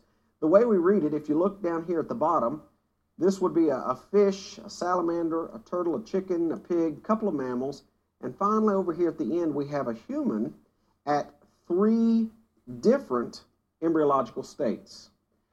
His point being that early on, up here at this top row, he would say that all creatures, whether it be a fish, a salamander, a human, that we're basically all the same. I mean, if you look across there, there's not a whole lot of difference. He, in fact, said that his turning point in his thinking was when he read Charles Darwin's book on the origin of species. And yet we know today Ernst Haeckel lied. He actually forged those images I just showed you. On, on this particular screen, you'll notice Haeckel's embryos are at the top, and the real picture is there at the bottom. In fact, Haeckel uh, was uh, was disciplined as as a uh, professor for lying, right? Yes, he was. In fact, uh, he, the the story goes that he was kicked out of the University of Jena. You know, we've known literally for centuries now he lied in his pictures, and yet they keep showing So, up. so who's the bigger liar? The man who drew the pictures in the first place knowing they weren't true, or the people who have continued to perpetuate the lie to our children when they knew it wasn't true? That's and even evolutionists admit it. I- And Natural History uh, magazine in the year 2000, Stephen Jay Gould, very well-known evolutionist, he commented on Ernst Haeckel's embryos. I want you to look at what he said. He said, "We should therefore not be surprised that Haeckel's drawings entered the 19th century textbooks, but we do, I think, have the right to be both astonished and ashamed by the century of mindless recycling that has led to the persistence of these drawings in a large number, if not majority, of textbooks. That, that phrase, century of mindless recycling of lies. Yes. You know, we, we did a show, uh, another show on indoctrination, and it just says to me, you know, if you're looking for truth, you don't reproduce lies. Right. But if you're trying to perpetuate a theory for which you have no evidence, then you don't care if it's true. You just care if kids believe it. That's right. And that's what they're doing now. That's right. Sir Arthur Keith, in commenting on, on embryology, uh, he said it was expected that the embryo would recapitulate the features of its ancestors from the lowest to the highest forms in the animal kingdom. Now that the appearance of the embryo at all stages is known, the general feeling is one of disappointment. The human embryo at no stage is anthropoid in appearance. The embryo of the mammal never resembles the worm, the fish, or the reptile. Embryology provides no support whatsoever for the evolutionary hypothesis. If you look at the date when Sir Arthur Keith made this comment, it was 1932. Yes. We knew embryology provides no support whatsoever for evolutionary hypothesis, and yet we're marching it. 72 years later. We're marching it's it still out. the best thing we got, and we know it's a lie. Isn't that incredible? And you ask yourselves, are we, are we still putting it in textbooks? Definitely. Yeah, it- it's absolutely damning evidence. So here is even a greater forgery that people totally think are facts and are far from facts. It's a total lie and forgery. A technical disclaimer relating to the Nebraska man as being in the human lineage was issued. However, the mass propaganda served to build a mindset of man descending from lower life forms. It served its evolutionary purpose. Now, here is a very popular publication. Look at it very closely, of course. There is at the bottom Ramapithecus, who has in the last 20 years been demoted to just being another ape. Australopithecus, just another ape, but Lucy is included in that. Homo habilis, Homo habilis, that's just a catch all for a bunch of fragments throwing human bones, ancient human bones, and uh, uh, lower primate bones all together. There is no skeleton involved. Sinoanthropus, and all they had was the report of some skulls in China. Nothing but a report. All the originals are gone. They were supposedly transferred to Germany. The originals are gone. There's no evidence. Yet, here they're publishing all of these in our descent. Pithecanthropus, Pithecanthropus erectus was the Java man turned out to also be uh, the skull was the kneecap of an elephant. But that's officially, you need to come for every one of the lectures this year and get all the facts. Hesperopithecus, I've heard of him. There he is walking quite upright. Who's Hesperopithecus? Nebraska man. What is he really? That's the tallest pig I've ever seen. Well, maybe that's a feral hog.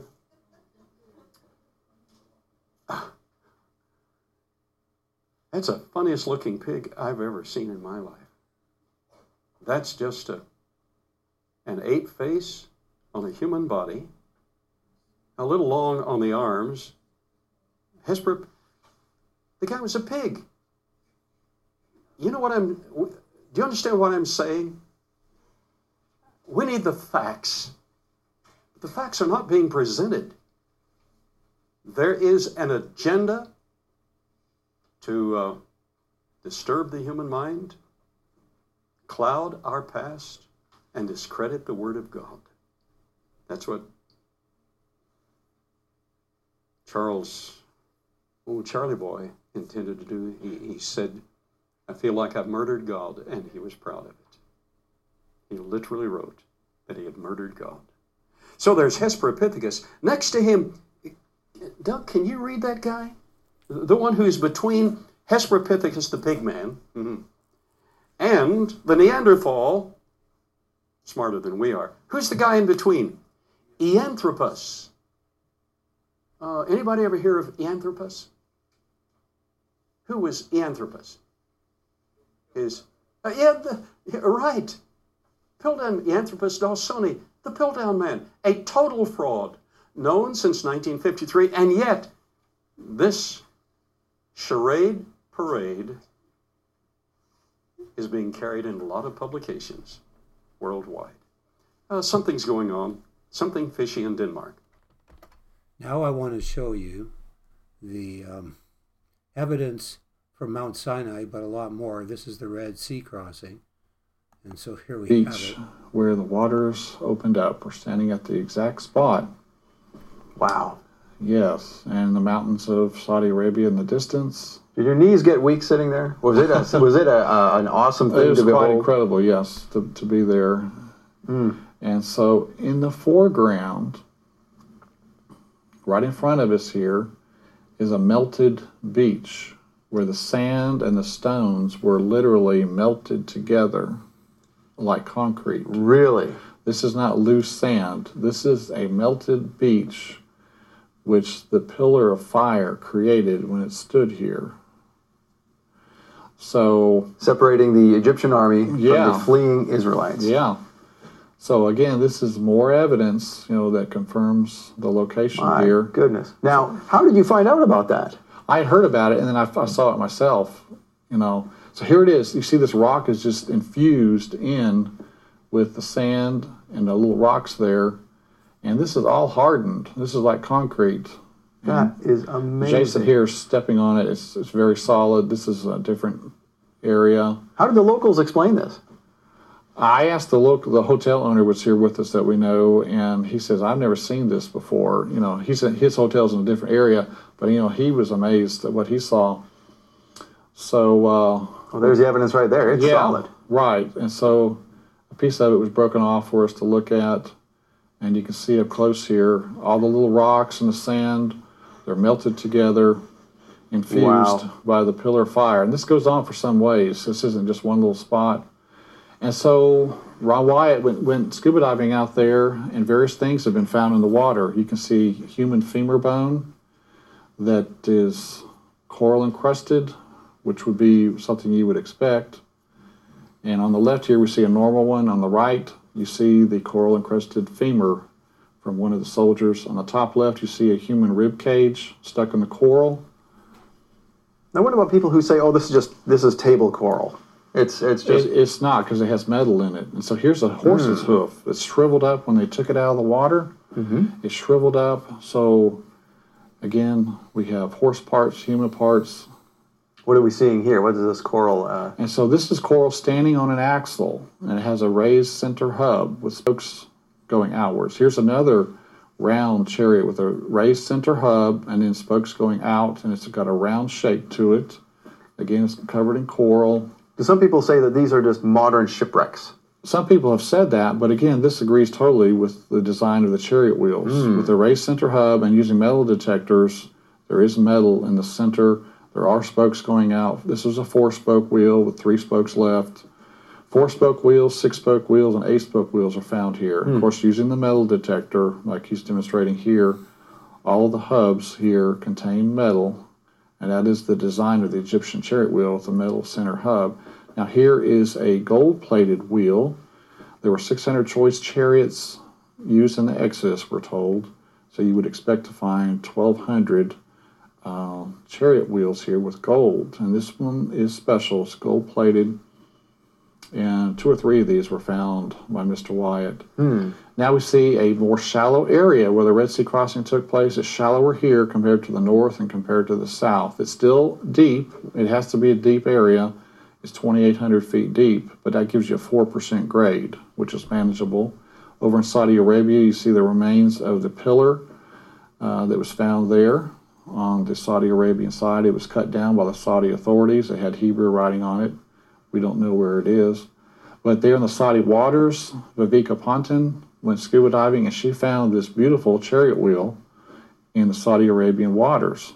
So you have chariot parts on the Egyptian side, chariot parts on the Saudi Arabian side. But it's not the crossing site. It couldn't be. That's what the critics would say. But uh, you know, the evidence is here; it's real. So we rented a boat and went out with a Rove, a remote operated vehicle. Uh, had a hundred foot tether, and so we were going to do some little inspecting ourselves. This is a submarine camera. Yes, for Okay. a few hours. And we didn't have days and weeks to do this. We had a few hours. We rented a nice boat here to take off. We headed down toward the south end of the beach. We're headed to that area, and you can see the waters uh, extending over to Saudi Arabia in the distance. That's here is video on the real Mount Sinai. Clear, strong, very strong evidence. Uh, the mountain is the front of Mount Sinai, and you can see in the distance the blackened peak of the mountain. Uh, once again, the Bible says that the mountain was a smoke, it was on fire, and so the mountaintop here is on is blackened. When you walk up to the top of the mountain, several people have. You turn the stone over, the top of it's black, the bottom of it is brown. Really? So there's evidence that it was burned on top, and the natural color is on the bottom, and it's brown. Now that answers a question I was going to ask, and you've already answered it because I have heard a, a secondary theory that this is just a different type of rock. It's a black rock that happens to have this this uh, this line uh, right at a certain point uh, near the peak. Yeah, but that's not the case. Yeah, this is a burned mountaintop Hmm. because underneath it, you know, it is brown material. So it's actually a day hike to make it to the top of the mountain and to make it back down. Uh, you know, strenuous walk. But people have been up there and they've seen the blackened, uh, burned. And that is the tallest mountain in the area. It is. The upper two thirds of Saudi Arabia is the tallest of mountains, and that's another clue that ancient historians have said that it was the tallest of Hmm. mountains in Midian, and that's what it is. Here it is from Josephus. We were just looking at that now. Uh, so Josephus said that Mount Sinai was the highest of mountains in this in the city of Midian, which is just outside of Al-Bad. Yes, Albad is 15 miles to the south. Okay. And Albad is where Jethro is from. On some maps, you'll see the name Jethro next to Albad. Father of and Moses. the uh, caves of Moses are there also um, at Albad. And, it, and also, uh, Philo said that Sa- Mount Sinai was located east of the Sinai Peninsula and south of Palestine, which Yes. puts it again in this right. vicinity. Again, we're in the correct location. So you have all these ancient historians identifying the site, and you have the Bible saying Hmm. uh, Mount Sinai in Arabia, Galatians 4. So it's pretty incredible. It's been lost for so many uh, millennia, and yet here it is coming out in, Hmm. near the end of time for a de- demonstration of truth for mankind. So Exodus 19 and Mount Sinai was altogether on a smoke because the Lord descended upon it in fire, and the smoke thereof ascended as the smoke of a furnace, and the whole mount quaked greatly. My friend Aaron Sin was out there around 2003 with Tim Mahoney, and again you can see the blackened peak in the background, and at the base of the mountain, we'll see a little bit later, is the remains of an altar. Uh, once again, fitting the biblical account. You can see a guardhouse on the right edge of this photo. They put a hmm. fence around the front of the mountain and a guardhouse and a sign telling people to stay away. This is an archaeological area. So the Saudi authorities are recognizing this as an archaeological site. Well, having put that much effort into it, they know. Yes. They know darn well Sure. what this is. Sure. And then another photo here from a distance further back from the mountain. You can see, uh, again, the encampment area and the left side of the photo in the distance. That's an area where Elijah's cave is. And here in the very center of the photo is Elijah's cave. It's uh, in a shadow. but It's in the, kind of the very center of the photo here. Oh, yeah. Yeah, you can see it there. Yeah. And he, Elijah, arose, he did eat and drink, and went in the strength of that meat forty days and forty nights unto Horeb, the mount of God. And he came thither unto a cave and lodged there. 1 Kings 19. Now, how many people would catch on to that? That this is the same because we hear of Elijah's cave, but we, normally you wouldn't tie the two together. You wouldn't stop at Mount Horeb. Oh, yes, that's right. That's this is the same place. You know, it's funny Right. that it's just all in the same area. Everything matches here, you know, the biblical account. And this is taken from inside the cave, and we're looking out into the valley below. This is quite a photograph here. Mm, wow. Now that is there in the photo. You can see the that's the Saudi government's buildings. Is it not? Well, actually, those are Bedouin buildings. out Bedouin in buildings. Now this one is on the rock that split open from which vast volumes of water flowed. Our next slide here, we can see Tim Mahoney in the foreground, and in the background, uh, you can see the split rock, the first split Oh, rock. yes, okay. So we went from the second one back to the first one here. And of course, Tim Mahoney, he is with the website patternsofevidence.com. They're putting together a documentary on this and the Red Sea crossing. But you can see in the distance the split rock on top of a 300 foot tall hill. The split rock is 50 feet in height. It's very prominent rock. Now, in Numbers 2011, and Moses lifted up his hand, and with his rod he smote the rock twice, and the water came out abundantly, and the congregation drank, and their beasts also. So God provided for them. He gave them provision. And water for a million people. Uh, yes. and probably several million yeah, so animals. probably three, you know, three million people. Yeah, plus their livestock. So, some people have been able to make it over there. The country is closed. You cannot get a tourist visa. So, to get into the country is very difficult. And then getting out to the site, you have to have permits usually just to get to that area. But uh, here you can see the split rock where you can see a large amount of water erosion a large amount of water erosion coming down from the rock. In the foreground here, you can see channels being cut into the rock. The water has eroded the, wa- the rock to a smooth surface here. And this is the rock that in modern Western times that uh, Jim and Penny Caldwell. I mean, the Bedouin have always known this is this is here, but this is where uh, ben, or Jim and Penny Caldwell discovered this one. Yes. After Ron discovered the mountain, Jim and Penny went out there and they also found this rock. Uh, but uh, so very, very large rock. The split in the rock is so large you can actually walk through it. You know, and a large amount of water erosion inside the rock itself. Here you can see how it stands out prominently above the peak there. And so here you can see the split in the rock where a person could walk through it. When God split it, it sure split, and then the water erosion coming up out of there, spewing up, it created more space probably in the rock, eroding it away. And you can see water erosion coming down from the rock.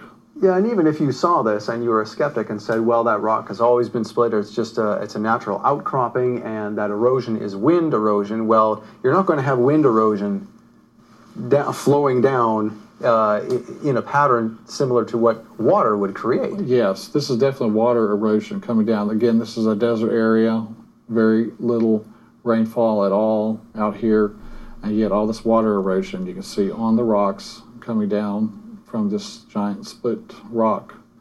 So God did provide water for them lovingly, even though they were impatient and rebellious, kind of like us, I guess. Aren't we all? Yes. Yeah.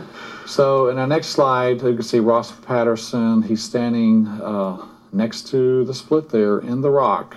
Now, those who are not familiar with Ross Patterson, uh, who, who is he in relation to all of this? He's a friend of mine in New Zealand who Okay. also promotes Ron Wyatt's work. Oh, very good. Presentations, and he was able to make it out there. And so our next slide, we can see the altar Jehovah Nissi in the foreground.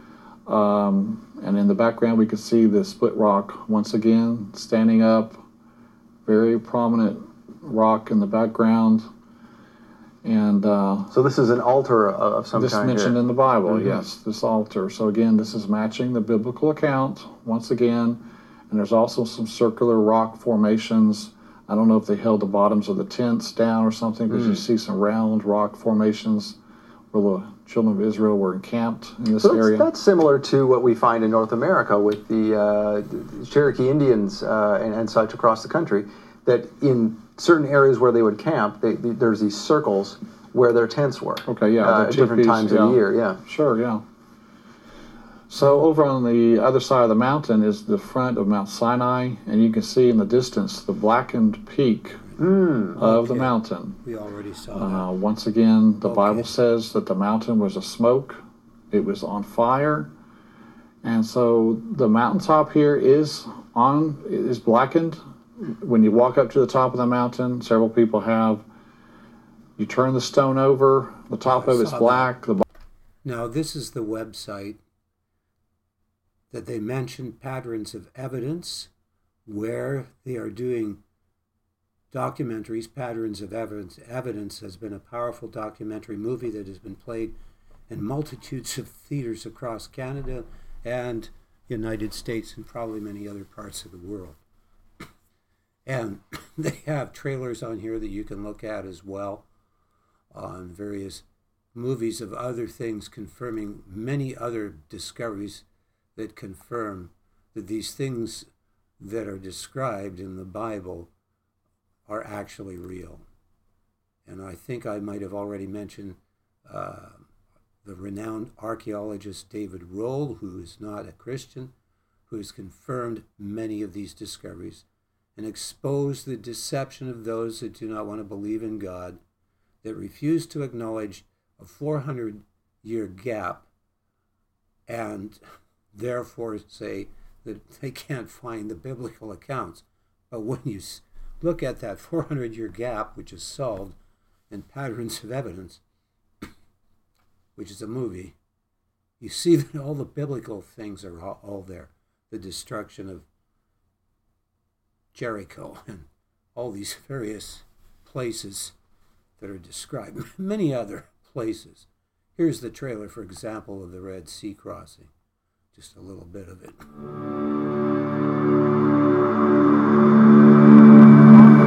For almost 20 years, I've been searching for evidence of one of the greatest miracles of the entire Bible the miraculous parting of the Red Sea. Tim, the first question most people ask is, where's Mount Sinai? I can't go into My that. first question as a geographer is, where was the sea that was parted and crossed? So, what do you think the crossing site, where would that be? Well, for once, I'm going to follow the conventional argument here. When I look at the Exodus story through the eyes of a scientist, then it contains a lot of observations. I don't think I'll go into the trailer for time on this video. You can check that out, Patterns of Evidence. There's many movies they're developing that are highly confirmed with the evidence in archaeological discoveries. And I could go on to tell you about even more amazing archaeological discoveries, which you will find in my flip book at ultimatemeaning.com. So I should go to that flip book actually and show you that flip book that you can look at for free and go to these other links. So I'll do that right now. This is my website, ultimatemeaning.com, where you can look at these things. This is the flip book here. You can enlarge it,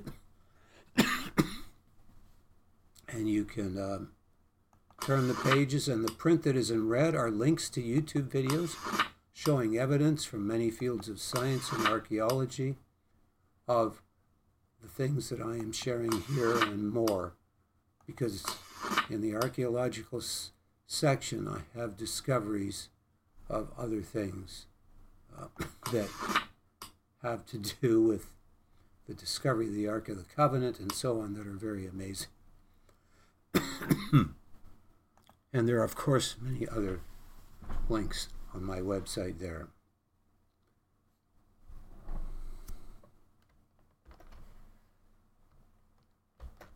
So I want to say in closing that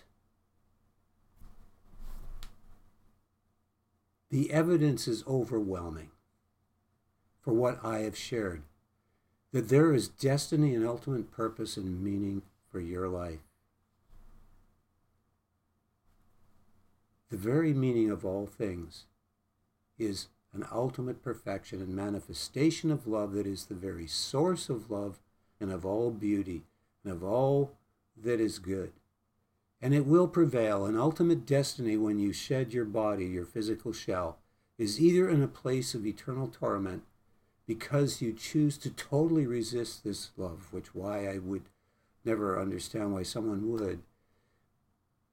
God is very merciful to do everything to bring people to come into a place where they truly, from their heart, recognize the truth, which is this love that is so pure, so integrous, and yet so filled with mercy and love that God Himself would take judgment upon Himself for you. There is nothing, there is no love that can be imagined that is greater than this love, or that could exist that is greater than this love.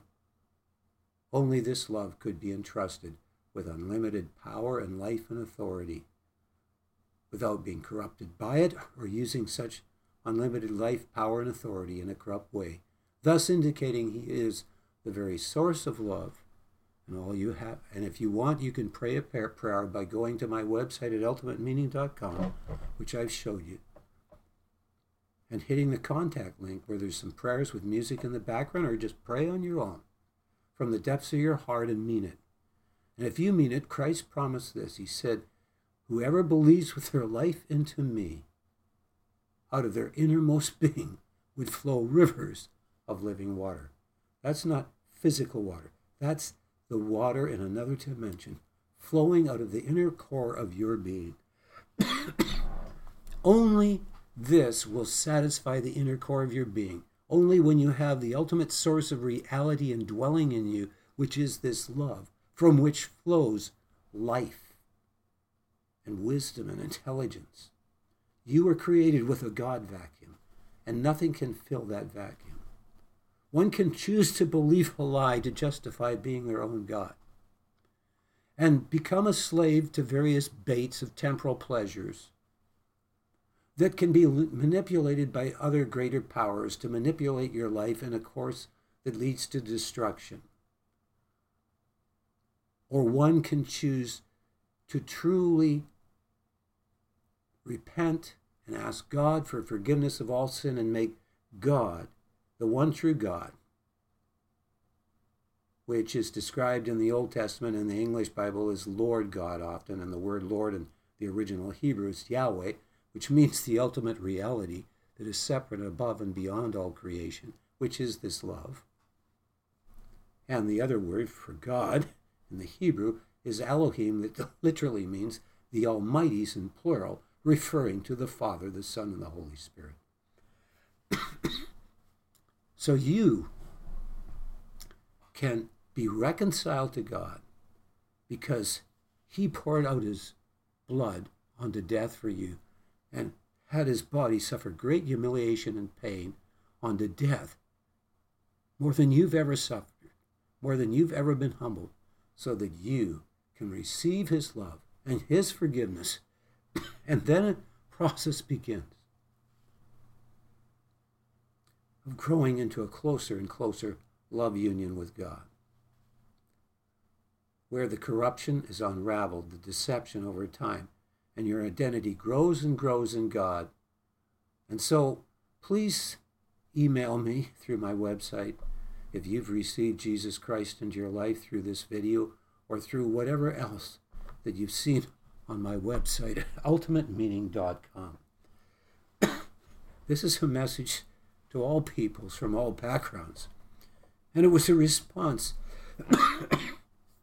to those, such as the atheists, that would seem to have no meaning or purpose in their lives and to cause people not to have meaning and purpose and destiny when everything in nature and creation t- points towards ultimate meaning and purpose. So thank you for watching this video.